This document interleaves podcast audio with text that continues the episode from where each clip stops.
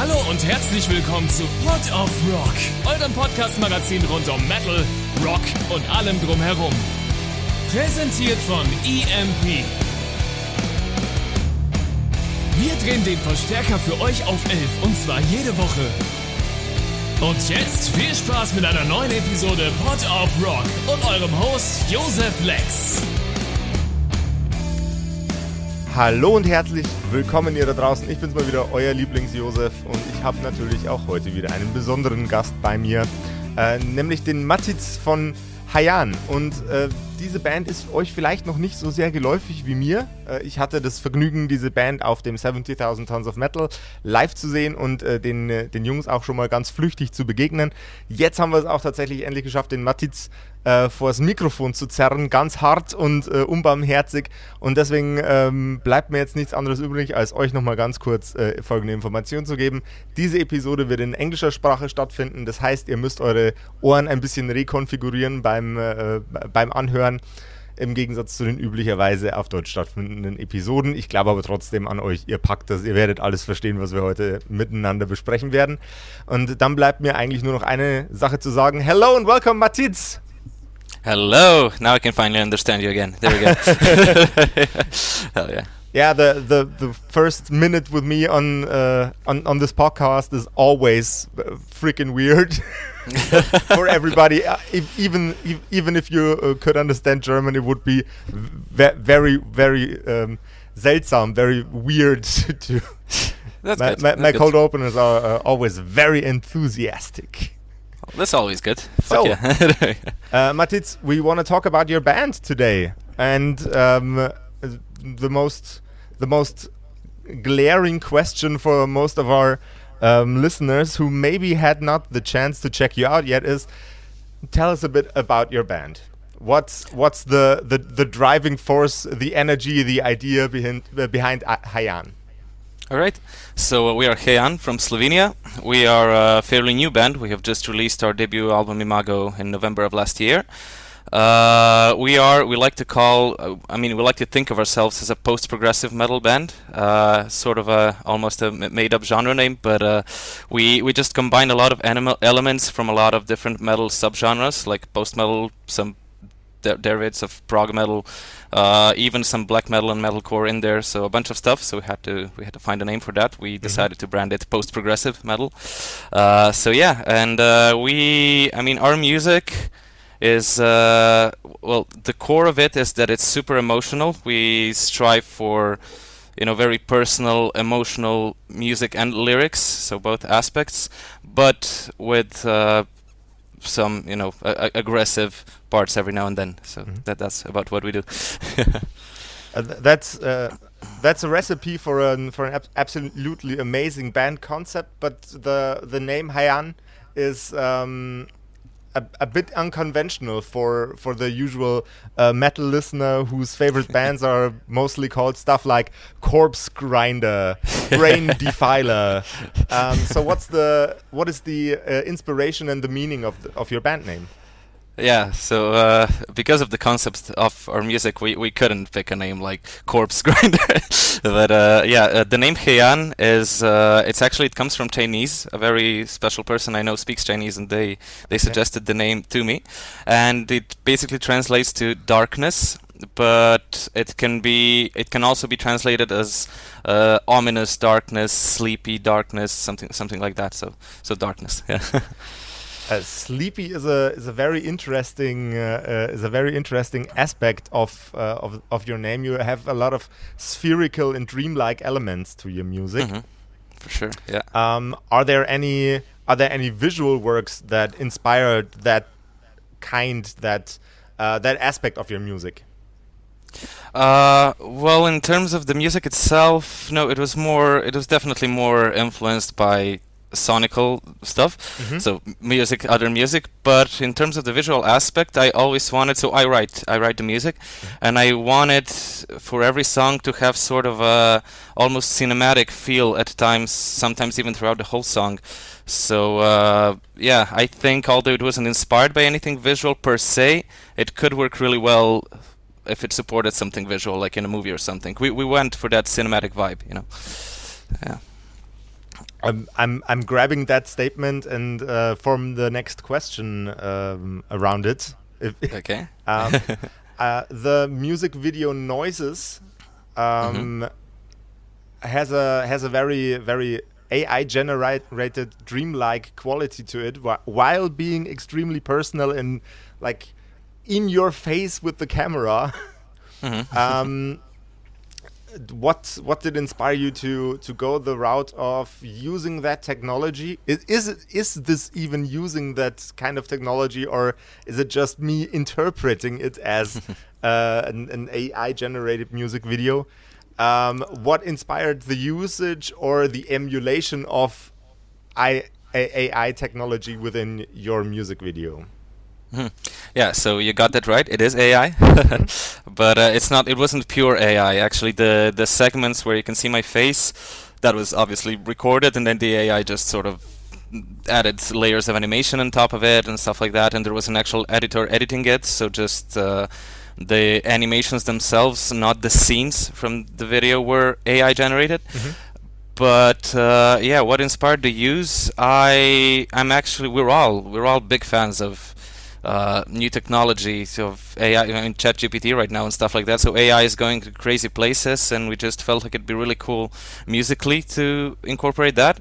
It, and conceptually, because as you said, uh, it looks very dreamy, very trippy, because all of those. I mean, the AI when when an AI does an AI generated animation, it's always super trippy.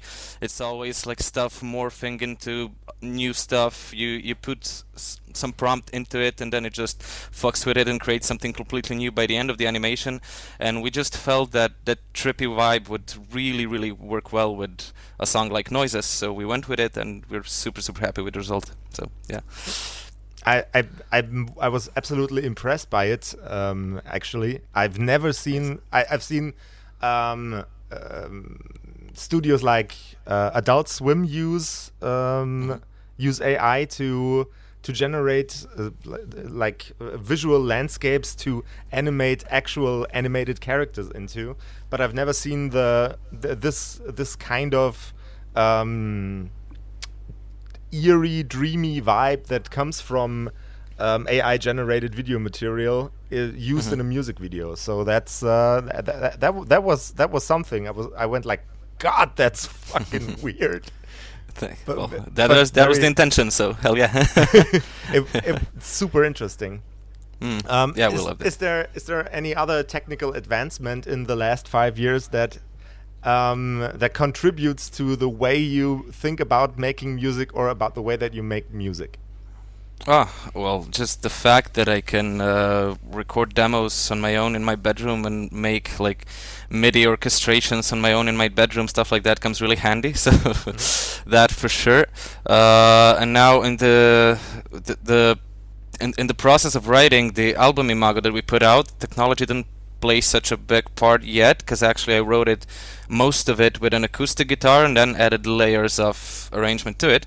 But since you asked, we uh, we actually acquired a Neural DSP Quad Cortex, which is an amazing, mm. amazing machine model ramp uh, that we use for our live shows now, and we are actually writing new, I mean, new concepts, new ideas. We're not actively working on a new album yet, but we're floating ideas around, and we're, uh, the Quad Cortex actually plays a big part in it because of all of the effects it has, uh, all of the different you know, MIDI automation effect changes it offers, and stuff like that. So we're really playing with that for for future material. So, yeah. I, I, I just recently dabbled in uh, in in the um, in the te technolog technological landscape. That was a very hard word to say. In the technological um, landscape of amp modeling, I uh, I grabbed mm -hmm. myself the Ampero 2, not because I um, I, I, I would not love to use a neural DSP uh, neural DSP uh, device, but I'm a cheap bastard, and that that was all I was willing to afford. And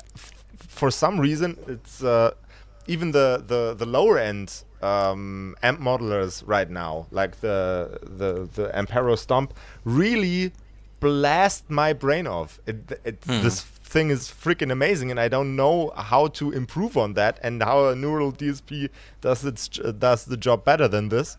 But I heard mm. from from numerous uh, artists that I had on the show for the last weeks, months, uh, for the last half year that that thing really really inspired them to um, go overboard with all of their all of their arrangements and uh, in effects with guitars.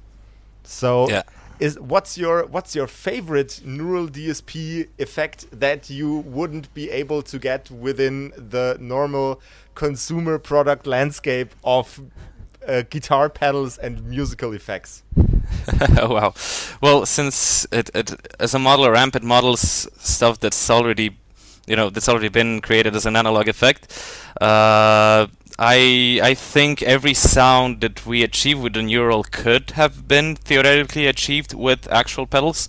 But what's great about the neural is that you know we can just switch scenes in an insta- instant that would require a completely different uh, you know pedal board to do it with an actual pedal board and with the neural i mean it takes a bit setting it up but as soon as you've set it up it takes a split second to switch into that other scene uh, I love the MIDI automation stuff. So as I said, we use it for our live shows, and it's great that it like changes scenes and changes effects for us, so we can just rock out and not think about any you know effects changes. And it's obviously super tight, metronomically tight. You can't you know miss a change by a split second or stuff like that. So that's a really powerful thing it offers. And the amazing thing about the neural is actually that I've I mean it has the capture option, so you can capture your own effects. And I've actually captured a pedal that I own. I still own it. Might sell it right now because uh, I don't need to bring the pedal with me anymore to the shows because now I have it captured in the neural. And I just uh, use the the, the, the digital version of it. So a super powerful device. Definitely super powerful What device. what pedal was that? Uh, it was the Horizon Devices Precision Drive. Oh, that's uh, that's a very highly modified tube screamer, I guess. Uh, Yeah, yeah, basically. okay. Basically. Yeah. Ah, that, Uh, that's. Um, is it? And then now we're now we're talking neural. Now it's a neural DSP commercial for some reason. not Um, endorsed. Not endorsed. Not endorsed. not, not endorsed. But, but not, none of none of none of the two of us are endorsed by Neural DSP. yeah. But we should be. there we go. Um, Hopefully one day. Hopefully one day. um, is it is it really possible to to um, recreate the impulse responses so tightly? Because every everybody knows how, what a what a tube screamer should sound like, but like Hmm. uh, a tube screamer, but with a, uh t- t- 24k uh, ohm resistor and in this and that place instead of a 12 kilo ohm resistor. How Hmm. much do, does it does does it really capture it that accurately? Uh, I mean, definitely accurately enough for what I needed it for. I guess. I mean, it's still, I guess, in terms of flexibility of the pedal itself, it still comes in handy to have the the actual pedal. But uh, once you figure out the sound and vibe you want to go for with it, it captures it pretty damn well. Especially for live use, it's it's great. Great. So yeah. I need, I need to Mm. look into that, that, that thing a little bit closer. You're Yeah, like the, you the, the, the ninth person that uh, recommends this damn thing. Nice. Well, then you know it's good. So uh, back to your music. Um, I've I've seen you live on uh, at the seventy thousand tons of metal, and Nice. um, you have a, a, a very very war- warm and energetic uh, performance live on stage. What's your favorite song to perform? And what was your favorite f- song to perform on the ship? If that's a different one than the one that's usually your favorite one. Oh fuck. Okay. Uh, favorite song to perform. Uh, I get. I mean, I love. I, I. We just started performing live this year, so every single performance has been incredible, and I love performing all of the songs. But if I had to pick one, probably can't get out of my can't get out of my skin uh, because of the because it just showcases a wide range of stuff we, we do in our music. It has ambiental parts. Ha- it has a really big chorus. It has a almost a metalcore breakdown, which is a lot of fun to play live. So probably that. But in terms of uh, the ship, I think my favorite one was uh, "Make Me Wanna Leave You," which is actually a song that hasn't been recorded yet, but we do play it live. Uh, and I just loved because this was actually the first time we performed it live on the Royal Theatre stage on the ship. And I loved the reaction of the people because nobody knew the song. We never, nobody has ever heard it except for us, and the people just seemed to really, really enjoy the song, and we got a really nice reaction. So it was a a really special moment. So I'd had to go with that one. That's uh, that, that's that's beautiful. Um, Mhm. Trying trying your your songs in a field study on a sh- on a ship on the uh, Pacific Atlantic on Yeah. on an ocean. On the ocean. there we go. nice. Um, so you're a relatively young band, but e- Mhm. every every band I've met so far, every artist I've met so far had very warming and uh, intimate stories with their uh, about their fans. Is there anything that happened to you that that exemplified your connection to your fans Mhm. so far? Yeah. Uh, well, uh, ah, it was actually a lot of a, a lot of little experience here and there. I mean, we had a release show at Kino Šiška in Ljubljana the day before we flew to Miami to board the ship, and uh, it was actually our first ever live show, and it was a really special special night. I saw, you know, a lot of people cheering, a lot of people crying to our music, people coming to us after the gig, hugging us and telling us how, how good the show was. So that was insane. But we didn't have a lot of time to really hang out with them because we had to, you know, just go in a van, go to the airport, and board a flight. So, uh, but uh, since we mentioned the ship, 70,000 tons was an amazing, exp- I mean, an amazing com- uh, opportunity for connecting with fans because uh, you know, as you know, there are no um, like special areas for bands and for people. It's you know, all of the bands just walk around the same premises as the listeners. So it was crazy to bump into people that actually knew us and actually knew our music. We didn't expect literally like a single person to even know us because we're a really new band, but there were people who knew our music. We had a really cool meet and greet, which every band had, but uh, we expected like one person to show up max. But in the end, a bunch of people came.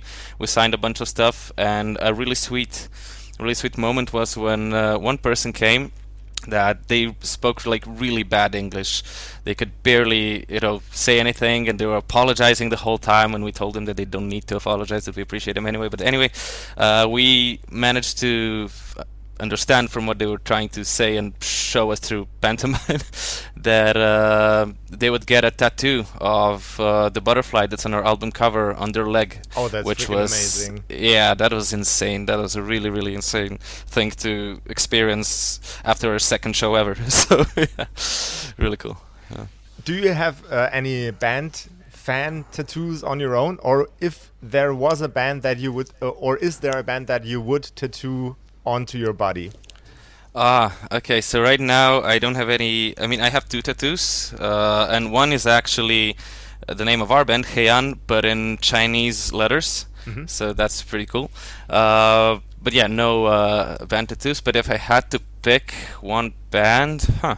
I mean, I listen to a lot of bands and I love a lot of bands, but maybe the logo of or some artwork or something of the band Alcest would be a pretty sweet thing because they they hold a really special place for me. I love their music. They inspired our ambiental stuff a lot, so maybe I'd go with them. Yeah. That's funnily enough, that's one of the bands that I would have guessed uh, uh, influenced you a lot. Well, there- you would have guessed right. Um, are there any other bands that um, made made an, uh, a big impact on on you and your music? Hmm For sure, yeah. With the with the ambiental stuff and the emotion and the all, all of that stuff and the post aspect.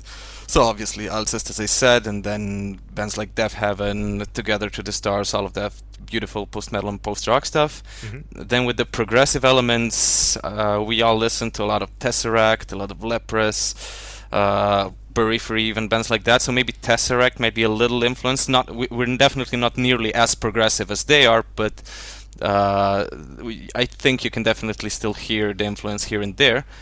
And with the sort of black metal-y stuff that we do, we also listen to a lot of black metal bands like Gaerea, like Rotting Christ, Behemoth, stuff like that. And with the metalcore stuff, we also listen to a lot of metalcore. You know, just the names like Architects, Bring Me the Horizon, Northlane, Sleep Token, bands like that. So it's a it's a fusion of a lot of things, I think. What I find uh, found interesting is um, since you've mentioned metalcore, you're Mhm. you're one of the few bands that had noticeable um, core influences on the ship. Mm. Um, if you if you would put your finger on what metalcore band just moved through life with you the longest, which one would that be? Ooh, uh, haha, shit. Will probably bring me the horizon because I, I remember when I was when I was a kid, I didn't really listen to a lot of metalcore. Mm-hmm. I uh, listened to, I mean, I, I had a big power metal phase, which I barely listen to anymore, except like at parties and stuff. Uh, I had I had a black metal phase already. I listened to a lot of folk metal, which I like to go back to here and there, here and there. But I remember in 2013 when Bring Me the Horizon released their album Sempiternal. I fucking uh, and I was, album. Yeah, and I was still in elementary school, and I heard the song Shadow Moses, and as so, soon as I heard it, I went to listen to the whole album, and that was sort of the moment when I realized that metalcore can be really, really good too, and sort of I, I do, dived into it a bit after that. So Bring Me the Horizon, I guess. Yeah. I always from that album, I always enjoyed uh, Antivist the most. Yeah, it's like so hardcore kick ass.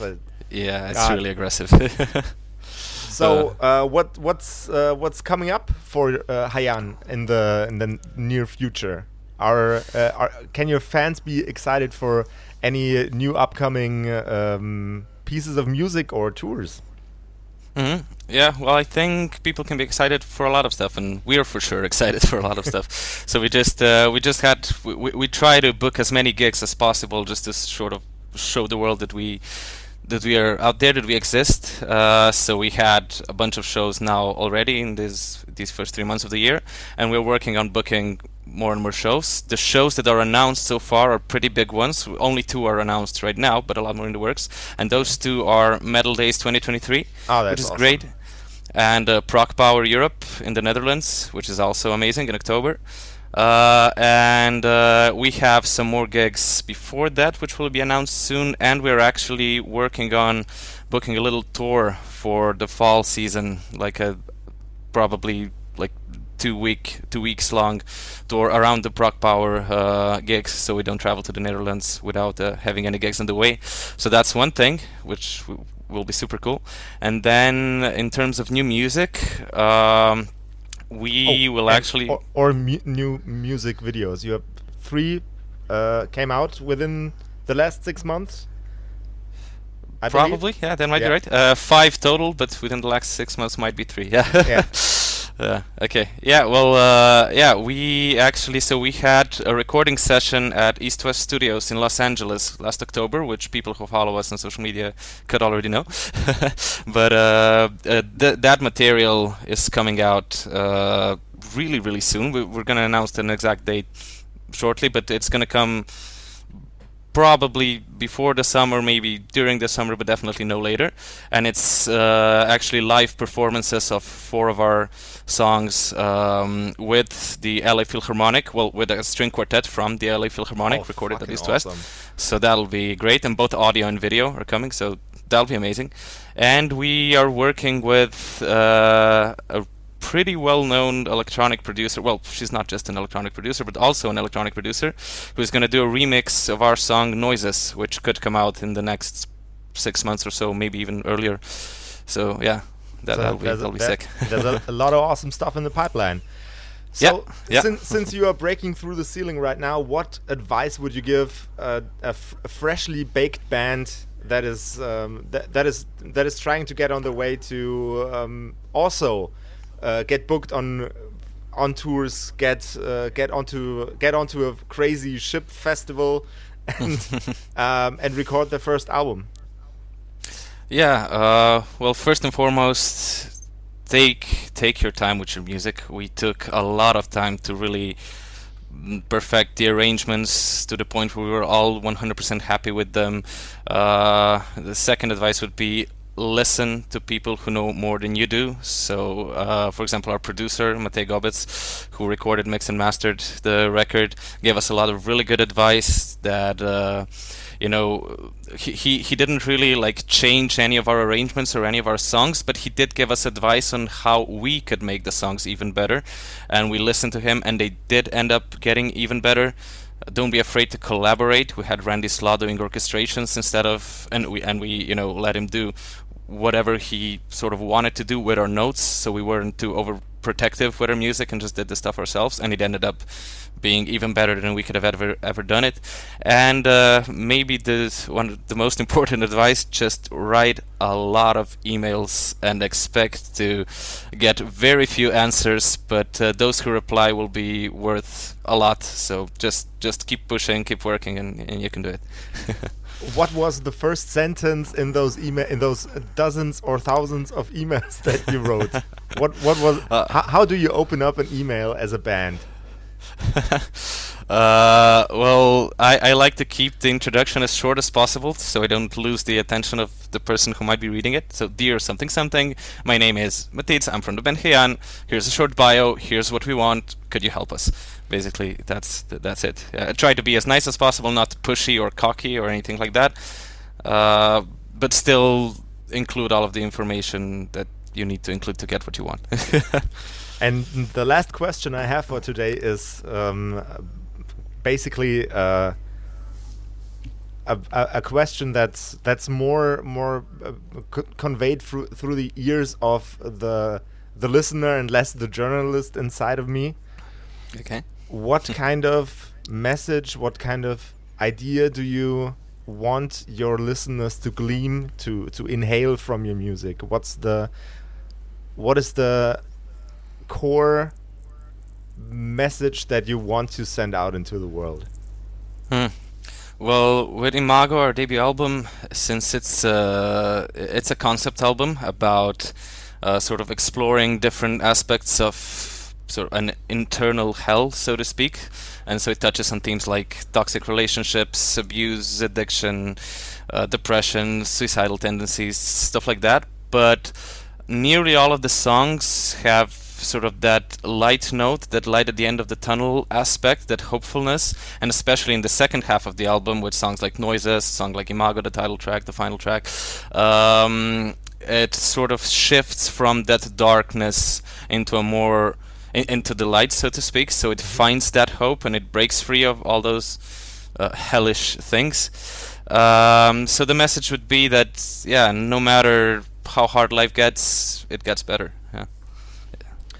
Did making music that's a, an additional question that just popped up mm-hmm. um, right. did your music or did music in general i think it did music in general is a stupid way to ask that question did your music also help you through those times through For dark sure. times and was it the the light at the end of the tunnel or did that light come from somewhere else and you just convey the idea of that light through your music God damn, that's oh. a highly philosophical question. that is that is wow. a really cool question. Hell yeah, yeah. So uh, I mean, yeah, it definitely did help a lot. I uh, I wrote all of the songs in those dark times. Whenever something bad happened, a music, uh, I mean, a song popped out of that situation. So it was sort of uh, really productive to go through bad shit. Uh, but yeah, music for sure helped, and uh, especially seeing people enjoy and understand the music and seeing people be touched by our music. For example, we had a gig in Villach like two weeks ago, I think, and one person after the gig came to me and hugged me and started crying and said that my lyrics saved their life, which was insane, and it was probably. I mean, it, it's sort of the point, right? So if writing my music helped me, why wouldn't it help other people too? So, yeah. Matic, this was a very beautiful interview.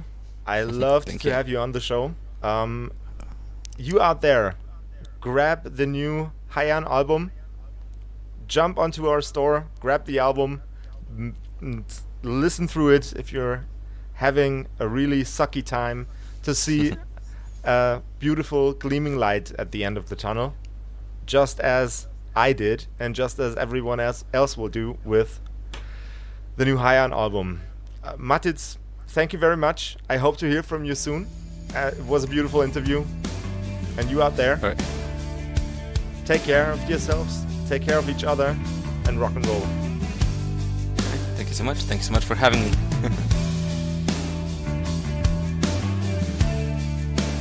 Das war Pod of Rock, euer Podcast-Magazin rund um Metal, Rock und allem drumherum.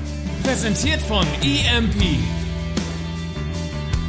Und für Musik auf den Augen werft doch einen akustisch formulierten Blick auf emp.de. Mit dem Code Pod of Rock erhaltet ihr satte Rabatte auf eure EMP-Bestellung und unterstützt so unseren Podcast.